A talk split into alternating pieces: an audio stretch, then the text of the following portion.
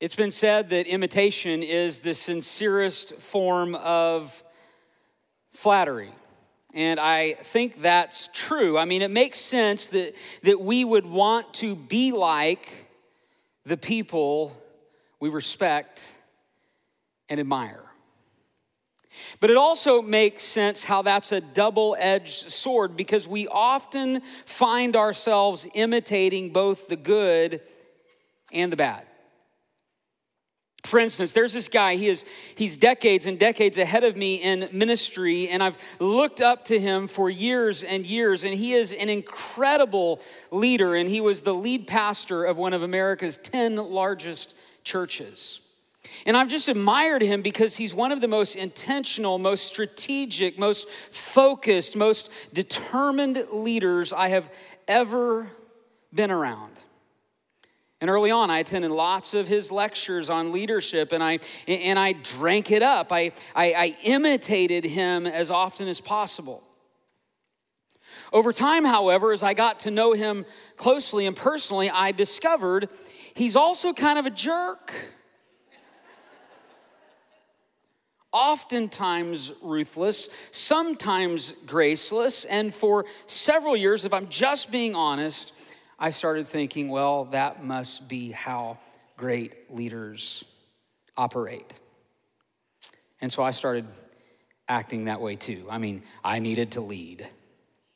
I didn't have time for people who weren't on board. I had a mission to accomplish and no room to tolerate distraction. It was, it was get on the bus or get run over. And you know what happened? The organization I was leading succeeded. It grew and it developed and it reproduced and it multiplied and it made national growth lists. Even articles were written about us in various magazines. And at the same time, I think our bus probably did run some people over. And I think we often treated people like moving parts instead of humans loved by God. And I think there were probably even times that regretfully we used our mission as an excuse to mistreat people. In hindsight, I just, I hate that. As I worked hard to imitate one particular pastor's admirable traits, I ended up embodying some of his weaknesses as well. And I wonder how things could have been better had I said instead, I'm just gonna try to be like Jesus. I know all the parents in the room uh, know what I'm talking about, right? We reproduce who we are. And what that means is our children are little imitations. They are little reflections of us. They are mirrors through which we can see ourselves. They are taught many of our strengths, but no matter how hard we try to stop it, they caught many of our weaknesses as well. Janice and I often marvel how similar our children are to us, both in our strengths and in our weaknesses. I remember my dad used to say to me, he would say, Son, I want you to always do what I say. Always do what I say, but don't always do what I do. And he wasn't using that as an excuse, but he was humbly acknowledging some of the flaws in his character. And oh, by the way, we all have flaws in our character. You know, as a younger man, I didn't think I had many flaws in my character, but after living through some stuff and after raising four children, I have learned otherwise. Our children mirror the best and the worst of us. And as much as I realize that's just the nature of the beast, I don't really want my kids to imitate me. I want them to be themselves, yes, but more importantly, I want them to be like Jesus. I want them to imitate him because I know that's where they will find true joy.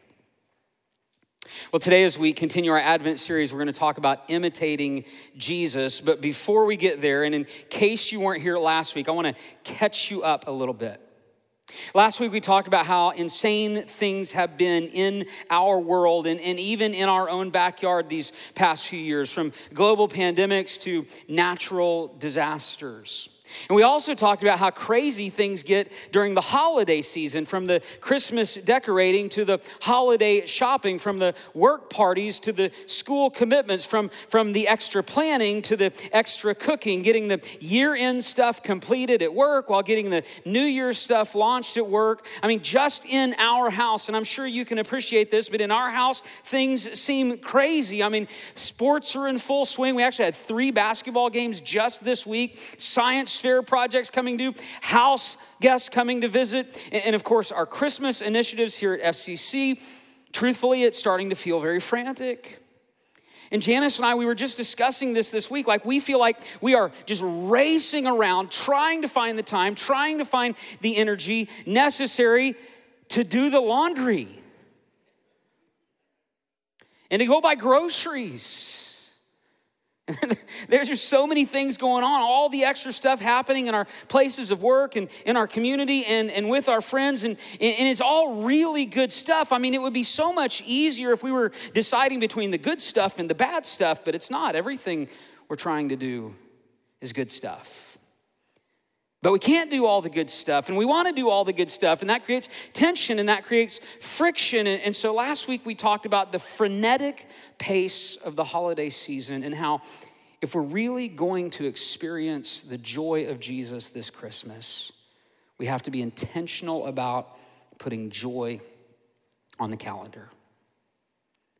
Last week, I, I, told you about my good friend Chad. And Chad is, he's balancing a lot. He leads this large and growing church. And each of his three children have all gotten married in the past couple of years. And his parents live with him. And he preaches three times every Sunday. And he's as busy a person as you will ever meet. But then he comes down with his lung disease. And his lungs only operate at 30% of their capacity. And he's uncomfortable and, and he's in pain. And sometimes he can't catch his breath because his lungs are laboring so hard.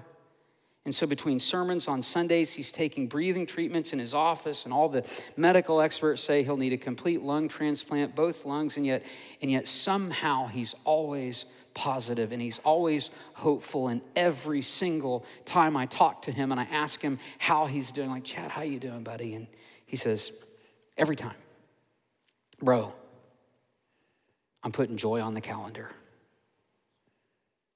And, and we're using his phrase for our Christmas series this year because we need to be more like him. We need to be putting joy on our calendars.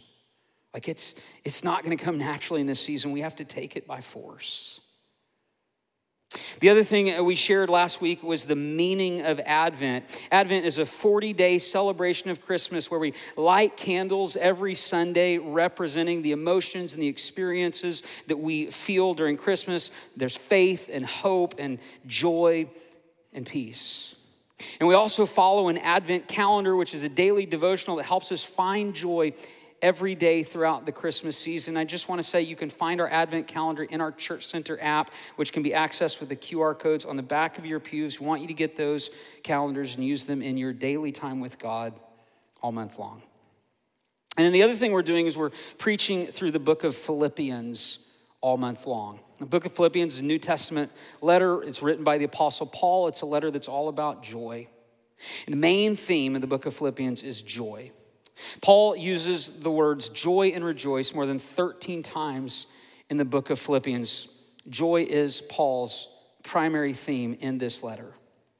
Now, the words joy and rejoice come from two Greek words, which put together mean to be delighted, to be glad, to be pleased, to be eager. The biblical idea of joy is the feeling you get when you greet a loved one you haven't seen in a while. I mentioned this last week, but, but whenever I go on long trips, right before I get home, right before I see Janice, I get all these, these funny feelings in my belly. I get these, these knots in my stomach. I, I get so excited to see her, and you might know what I'm talking about. That's the biblical idea of joy. That's what the biblical word for joy means. It means delight, gladness with eager anticipation. It's often used to describe the feelings we have of welcoming home a loved one. And those can be the feelings we get around Christmas if we are tuned in. And so we want to get tuned in to joy as we anticipate the celebration of Christmas, and we're doing so by studying the book of Philippians. Last week we talked about the joy we have in sharing Jesus from Philippians chapter 1. Next week we'll talk about the joy we have in celebrating Jesus from Philippians 3. The final week we'll discuss the joy we have in gratitude and thanking Jesus from Philippians 4. But this week it's the joy we have in imitating Jesus from Philippians chapter 2. And if you're taking notes, Here's our big idea for today. In this insanely busy holiday season, we find our joy by imitating Jesus Christ.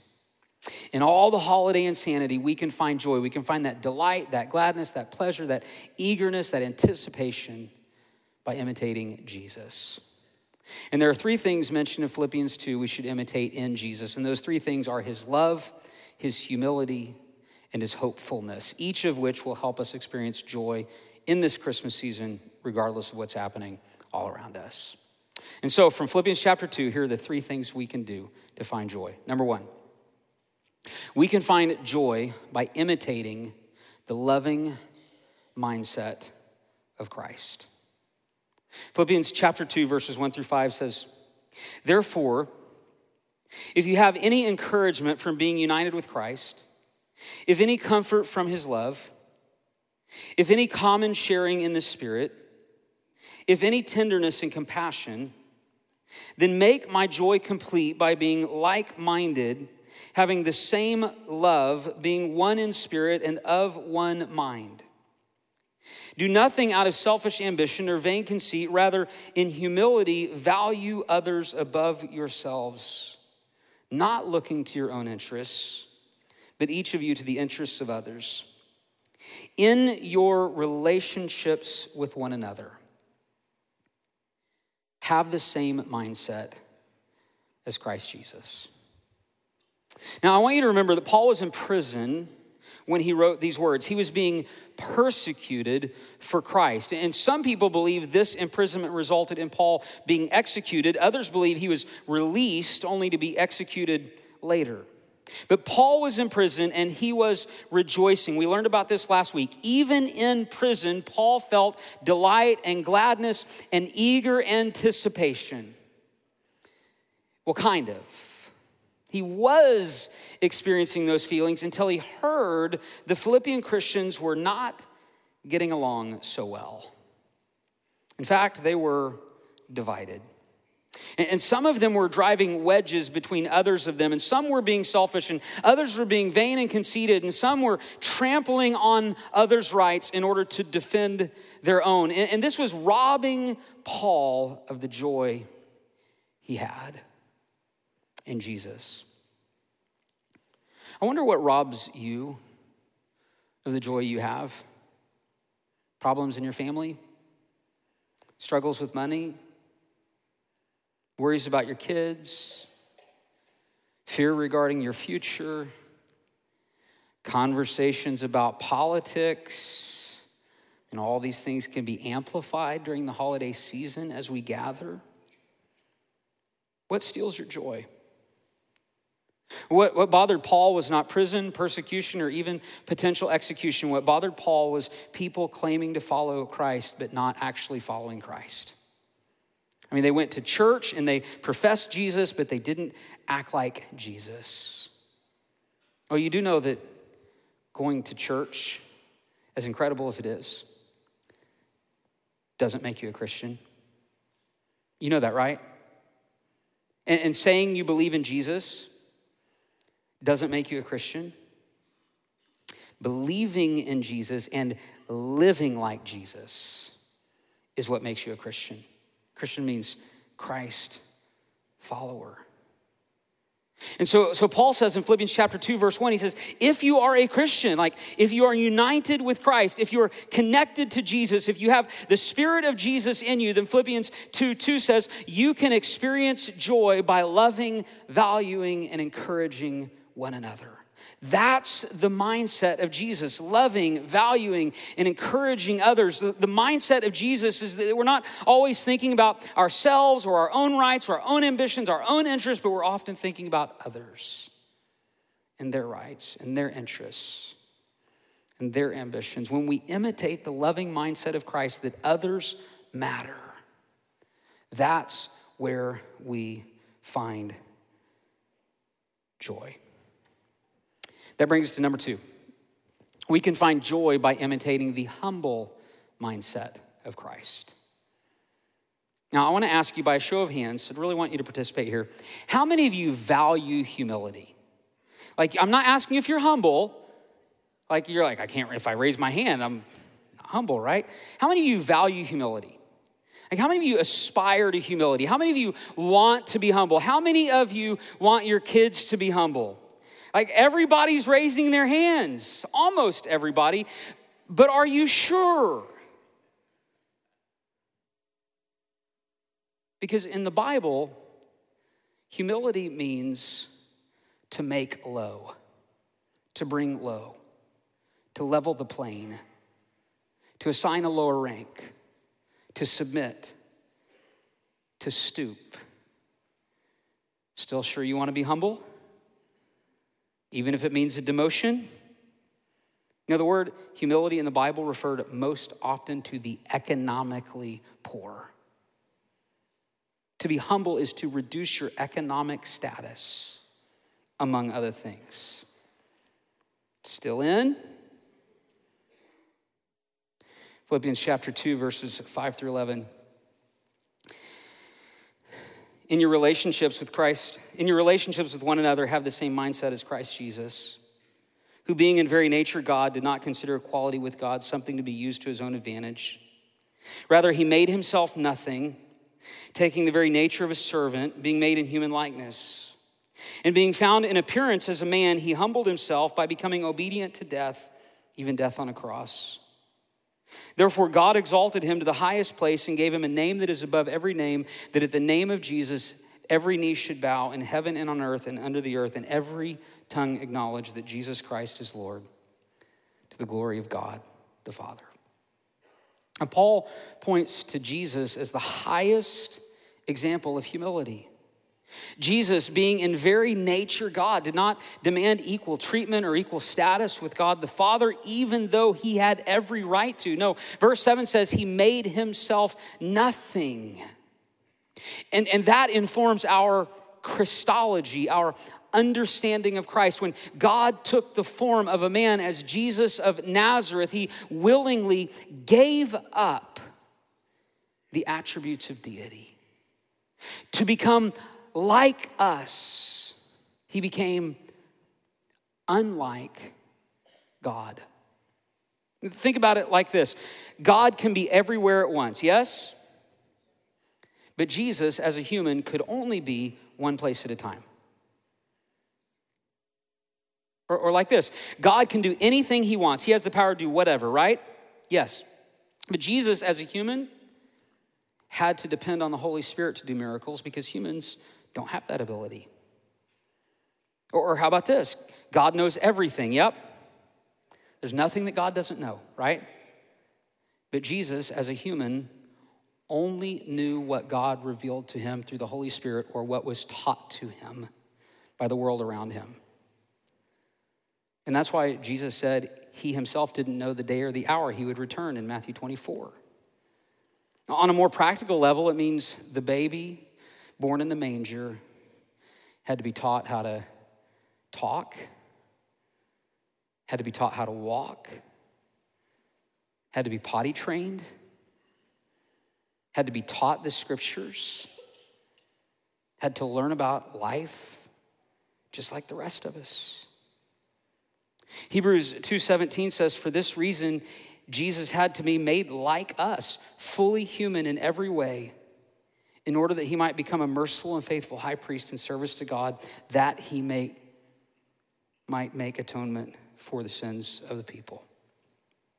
Philippians chapter 2, verse 6 says, Jesus did not consider equality with God something to be grasped. He made himself nothing. Verse 8 says, He humbled himself. Humanly speaking, Jesus was not rich or powerful or all that attractive.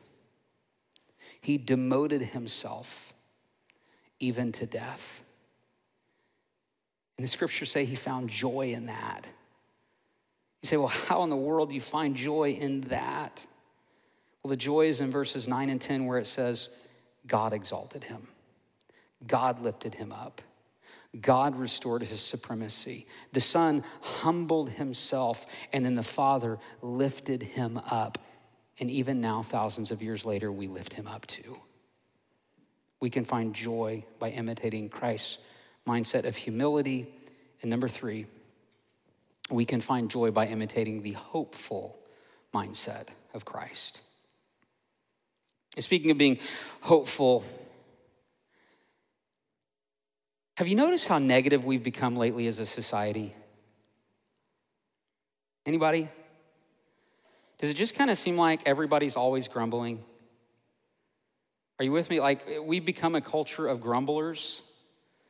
And I think maybe, maybe, well, sometimes I think it seems like we've just had it so good for so long that we don't appreciate how good we've got it. Like, um, when we think somebody saying happy holidays instead of Merry Christmas is persecution, oh, we don't appreciate how good we've got it, right? Like, like when we think there's a war on Christmas while the whole world is actually celebrating Christmas, even non Christians, but we're just looking for reasons to be mad. We don't appreciate how good we've got it. And now what am I doing? I'm grumbling. Speaking of me grumbling, got to tell you, I'm not a huge fan of um, television preacher Joel Osteen. Not a huge fan. I think the prosperity ideology he proclaims is bad theology. But you know what? That guy, like, he is always smiling.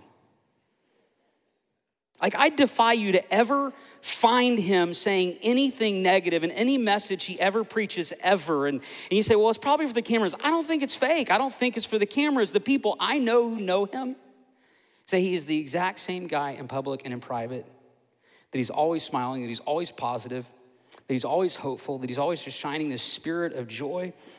And I don't like his theology, but I don't know how many people would say about me what they say about him? Do people see that hopefulness in me? Do people see that joy in me? Do people see that in you? I think we see it in Jesus. And I honestly, I think we see it in Paul. He certainly called us to it. Check this out. This is Philippians chapter 2, verses 14 and 15. Paul says this. He says, he says, do, what's that word? Everything without grumbling or all right, do everything without grumbling or arguing, so that you may become blameless and pure, children of God, without fault in a warped and crooked generation, and then you will shine among them like stars in the sky. Would you just uh, read verse, thir- verse 14 with me again? Let's do this. Let's do this out loud. Um, do, do what? Do without or you guys are really good at that. Let's try that again. Do without or as we head deep into our Christmas celebrations, do without or as we do all of our Christmas shopping, do without or as we race the kids to the concerts and the school plays. Do without or as we prepare to travel long distances in the car closed up together. Do without or as we clean our homes for overly critical guests do without or as we gather with family, some of whom have different politics.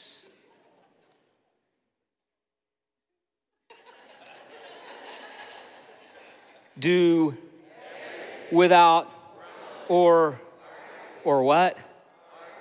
As we wrap our gifts only to realize our kids peeked. Do without or as we imitate Christ's mentality of love and compassion, as we imitate his humility, as we imitate his positive hopefulness, laying aside our grumbling and our arguing and our complaining, we can experience the joy of Jesus this Christmas.